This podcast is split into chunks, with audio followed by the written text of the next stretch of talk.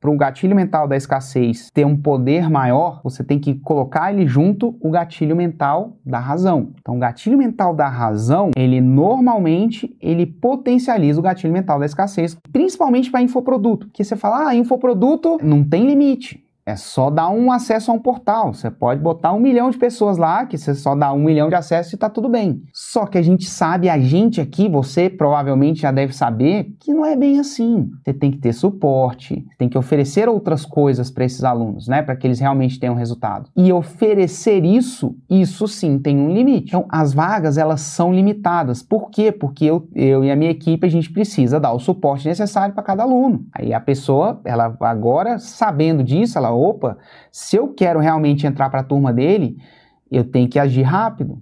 Isso coloca uma, uma certa urgência na cabeça da pessoa.